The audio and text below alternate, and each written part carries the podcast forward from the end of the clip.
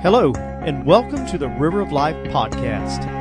If you enjoyed this podcast, we invite you to check out River of Life live this Sunday at 10:30 a.m. in Crawfordville. Visit riveroflifefl.com for service times and directions. That's riveroflifefl.com. Now, let's join Senior Pastor Henry Jones as he teaches from the Word of God. And I know you are too. And uh, I thank God that He is still holy, that He changes not, and that His mercy endures to all generations. I'd like for you to open your Bibles with me, if you will, to Luke chapter 22, and we'll read verses 14 through 20. Luke 22, verses 14 through 20.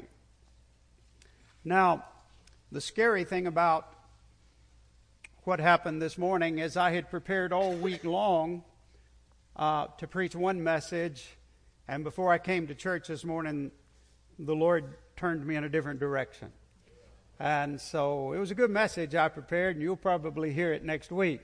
But at least the Lord uh, uh, changed my message on me and and that's the the bad part that's the frightening part the good part is is i didn't have time to prepare a long message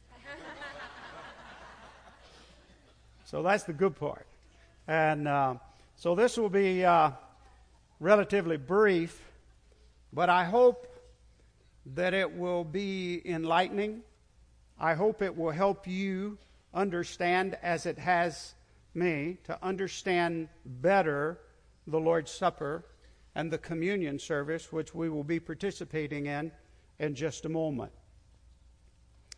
I'll begin reading Luke 22 and verse 14. When the hour had come, now Jesus and his disciples were getting ready to partake of the Passover meal. They were celebrating Passover. And it says, And when the hour had come, he sat down and the twelve apostles with him. Then he said to them, With fervent desire I have desired to eat this Passover with you before I suffer. For I say to you, I will no longer eat of it until it is fulfilled in the kingdom of God. Then he took the cup and gave thanks and said, Take this and divide it among yourselves. For I say to you, I will not drink of the fruit of the vine until the kingdom of God has come. And he took bread, gave thanks, and broke it, and gave it to them, saying, This is my body, which is given for you. Do this in remembrance of me. Likewise, he also took the cup after supper, saying, This cup is the new covenant in my blood, which is shed for you. Now, it is one particular statement that I want us to focus on just for a few moments, and it's found in verse 15. And this is what it says it says, With fervent desire, I have desired to eat this Passover with you before I suffer. Now, that is a very, very interesting statement. This is, to me, the whole text and the Bible itself, but especially this text, is amazing because you and I get to go back, as it were, and listen in to the very conversation that Jesus had with his disciples when they took that first Lord's Supper service. He and his disciples had gathered around the table and they were probably seated or reclining on the floor, and they had met there for the purpose of celebrating the Passover meal. And what Jesus says to them at this one particular Passover meal is this He says, With fervent desire, I have desired to eat this Passover with you before I suffer. Jesus was letting them know that this Passover would be different. That this Passover meal would change things. He's introducing something new. And he tells them, with fervent desire, I have desired to eat this with you. Now, those who study the original language, and I've read several articles on this, they say that this is one of the most extreme statements you can find in the Bible anywhere. That when Jesus used this word desire, he was using one of the strongest words for emotions that he could have possibly used. It means to long for something. It means to crave for something. It even means to lust after something.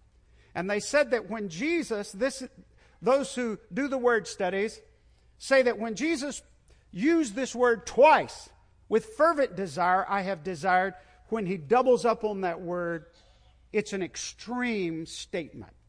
So here he is at the Passover meal with his disciples, and he says to them, With fervent desire, I've desired to take this meal with you before I suffer. Now, the question is why? Why is this? And the answer is, if you know your Bible, this is why he came. This is why Jesus left heaven. This is the very reason he left heaven and came to live among us. What he was doing that night when they established the communion Lord's Supper service at that Passover meal, what he did that night and what he would do the next day when he went to the cross is what he came to accomplish on planet Earth. Revelation 13:8 says he was slain from the foundation of the world. Before the world even began, this was in the heart of God. This was in the plan of God. This is what God was up to. And now, here Jesus is with those 12 disciples. And he is about to usher something in brand new. He's about to usher something in that they've never even dreamed of. No one had ever thought of this. It was something so new, something so profound that it would change the world forever. Jesus is about to usher in something the world knew nothing of. The old is ending, the new is beginning. Do you know what he was about to usher in? The church. You see, when Jesus sat there at that Passover meal with his disciples around the table, and he says, With fervent desire, I've desired to take this meal with you before I suffer. And he moves into something that they had never heard of before. He's establishing the church. This is the birthday of the church. This is the establishment of a brand new covenant family of faith called the church. Now, what he does say is he says to them, and they did understand this. When he held that bread up, he said, This is my body, which is broken for you. And he held the cup up and he said, This is my blood, which is shed for you. They understood that probably a lot better than most of us because they were students of the Word. They knew about their history, they knew about Hebrew history and they understood that covenants were established by blood. That almost all the covenants of the Old Testament were established by the blood of sacrificial animals. In fact, the word covenant means to cut. And a long time ago, people would use this expression. They would say, let's cut a covenant. And that meant that something had to be cut and something had to bleed and something had to die. There had to be a sacrifice. The ratification of the covenant would be that it was sealed in blood. Go back and study the covenants of the Old Testament and you'll find this out. So think about the impact upon those disciples when he held up that cup and he said, This cup is the new covenant in my blood. They saw it. They, they didn't want to hear it. They didn't want to believe it. They tried to deny it, but they knew what he was talking about. He was saying, I'm establishing a brand new covenant, but that covenant will not be sealed and ratified by the blood of animals. I'll be the one who gets cut in this covenant. I'll be the one who's placed on the altar. It'll be my body, my blood, my life. I'll be giving it for you. It'll be established in my blood. Now, friends, Jesus was saying to them, I'm about to cut a covenant, and I'm the sacrifice of the covenant. Now, with that in mind, that sounds very heavy. So, why would he say to them, with fervent desire, I have desired to take this Passover with you before I suffer?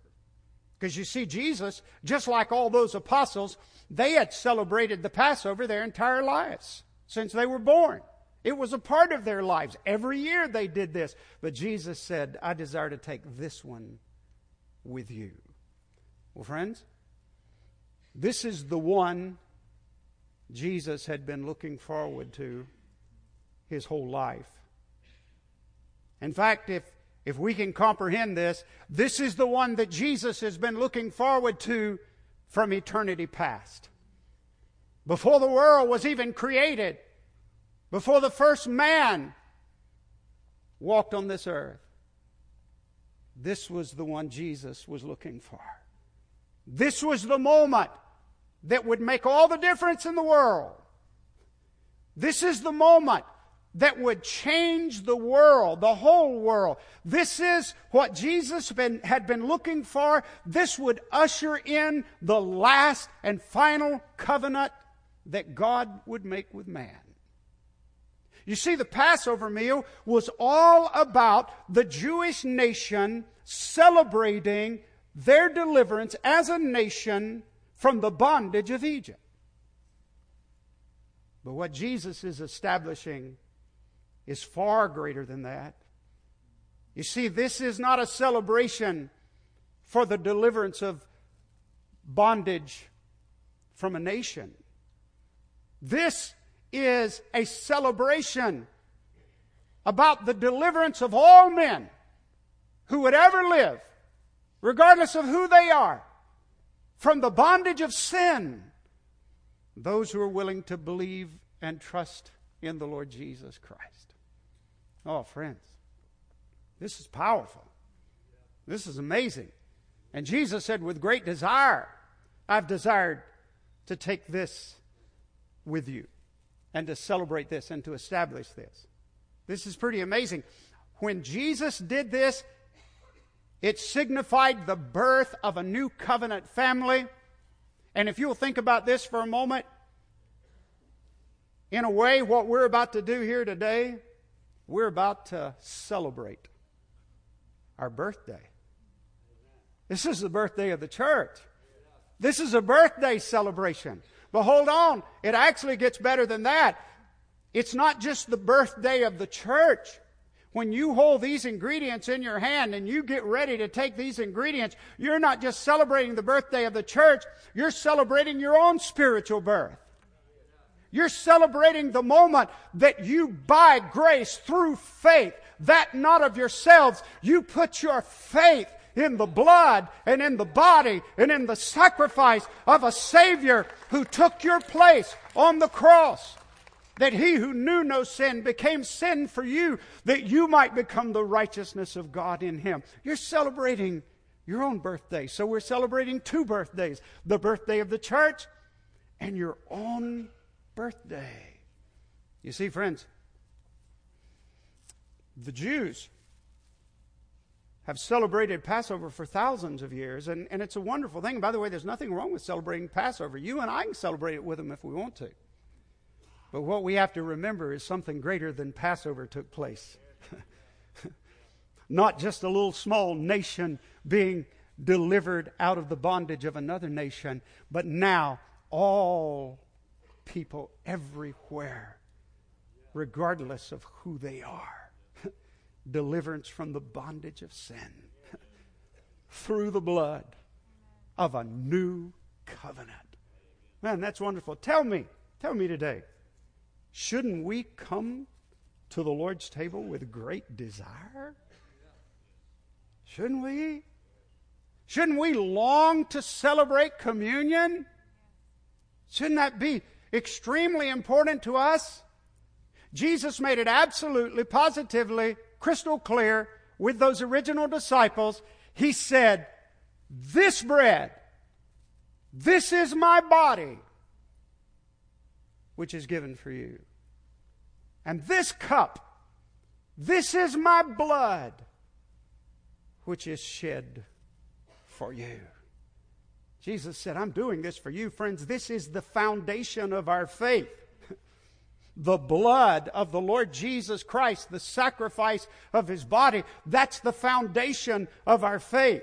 One of my favorite stories out of the past, and if you've been around me very long, you've probably heard this in the past, but a preacher goes to a church, an elderly preacher went to a church many years ago, and he got up the first Sunday and he preached on the blood of Jesus. He preached on the blood and what the blood does for us and how the blood cleanses us and how the blood makes us whole again. All those things that we sing and we talk about. And a young couple came up to him after the service and said, Pastor, we're glad you're here. This is your first Sunday, and that was a great message. But we hope and pray you won't spend too much time preaching on the blood.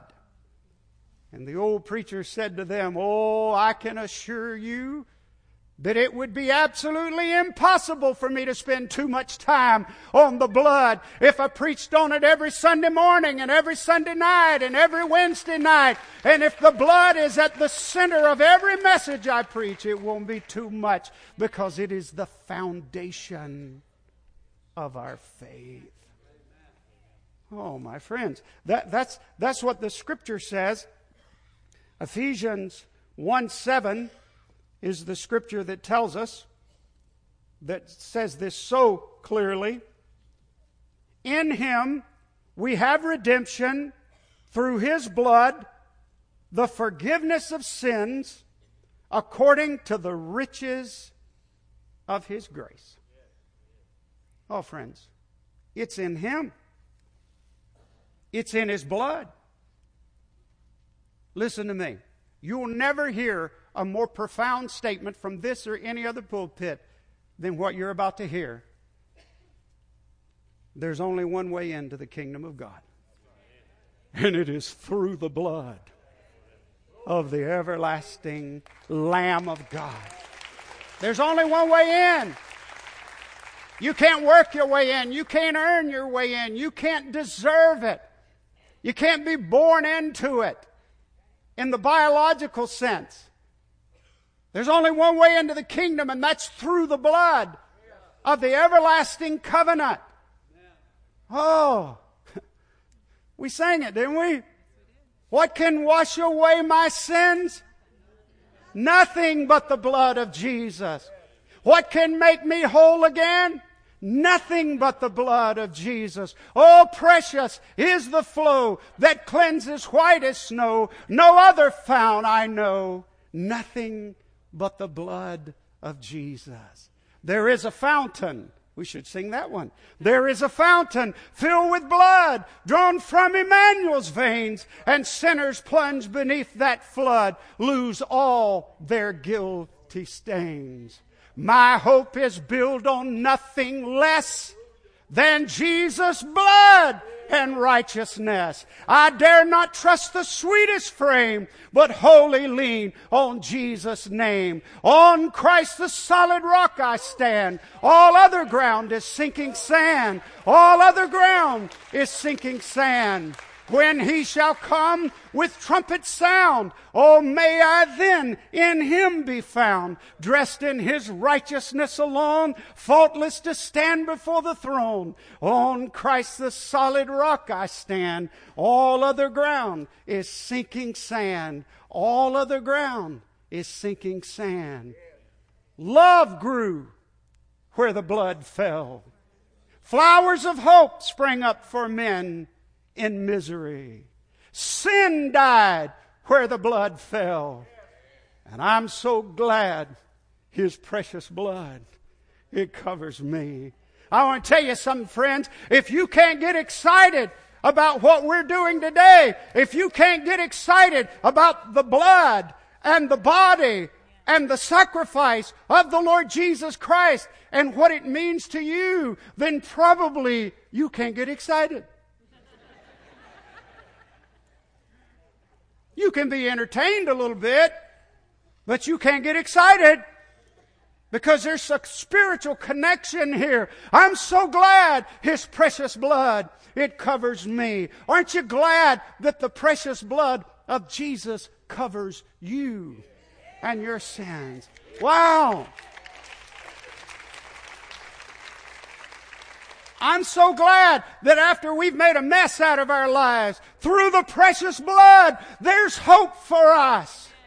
Oh, friends, the Bible's full of examples of people who destroyed and wasted their lives. And then God touched them. Oh, friends, I am glad. I am so glad that I can stand here and preach such a message today that there are possibly those here in the service today who are discouraged and defeated and you've lost all hope. But I'm glad I can tell you that you can leave here today shouting the victory because of the blood, the precious blood of the Lamb, if you will trust Him and ask Him to forgive you. Not of works, not of your own ability, but to humbly say, Have mercy upon me, O God. I trust in you and you only. Oh, friends, I'm so glad that the bondage of sin is no match for the blood of Jesus. Amen. That He's still delivering and setting people free. I'm so glad that as a simple preacher of the gospel with absolute confidence, I can look at every person here today and so ma- say, no matter what's going on, through the blood, you can be set free. See, Jesus held that cup up, and this is what Jesus said This cup is the new covenant in my blood, and I give it for you.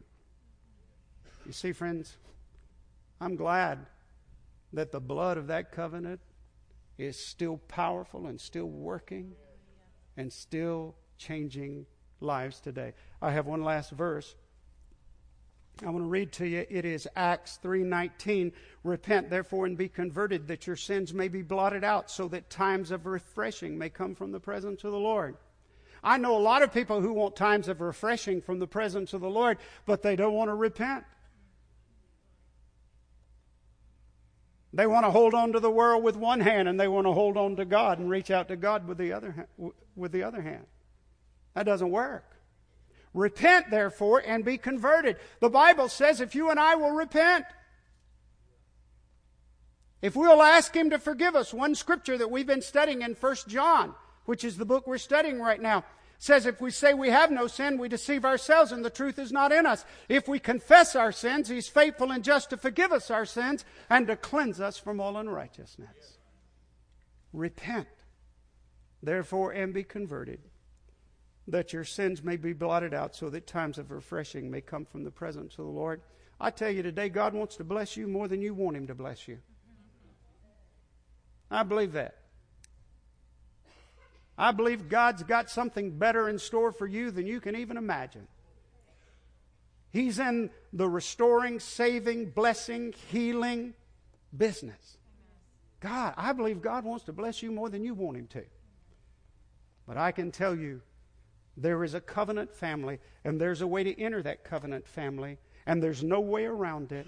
And God has a plan, and we have to repent, and we have to call on His name, and we have to ask Him to forgive us.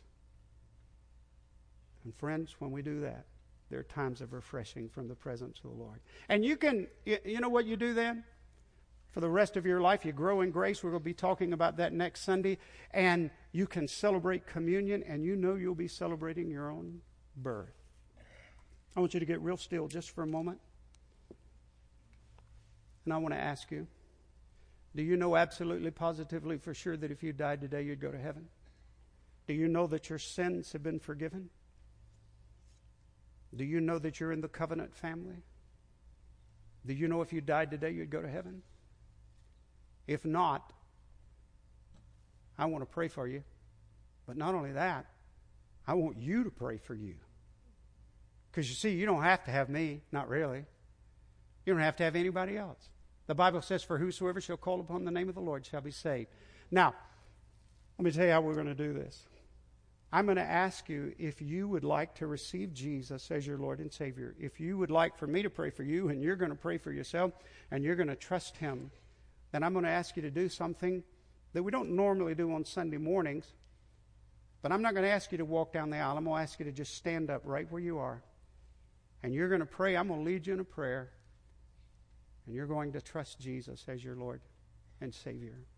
And, that, and by the way, when we do that, then after that, when you take of the communion meal, you're going to be celebrating the birthday of the church, but you're going to be celebrating your birthday, which happened just a few moments ago. I wonder, is there someone here who'd stand up right where you are? Now, I'll talk to you after the service, but right now, you just stand up right where you are and say, I want to pray that prayer. I want to know Jesus as my Lord and Savior. Thank you again for listening to River of Life podcast. If this message has touched you today, or if you need somebody to pray with you, please let us know. You can call us at 850 926 1200 or send an email at info at riveroflifefl.com. We also encourage you to check out River of Life live this Sunday at 10:30 a.m. in Crawfordville. Visit riveroflifefl.com for more information and directions.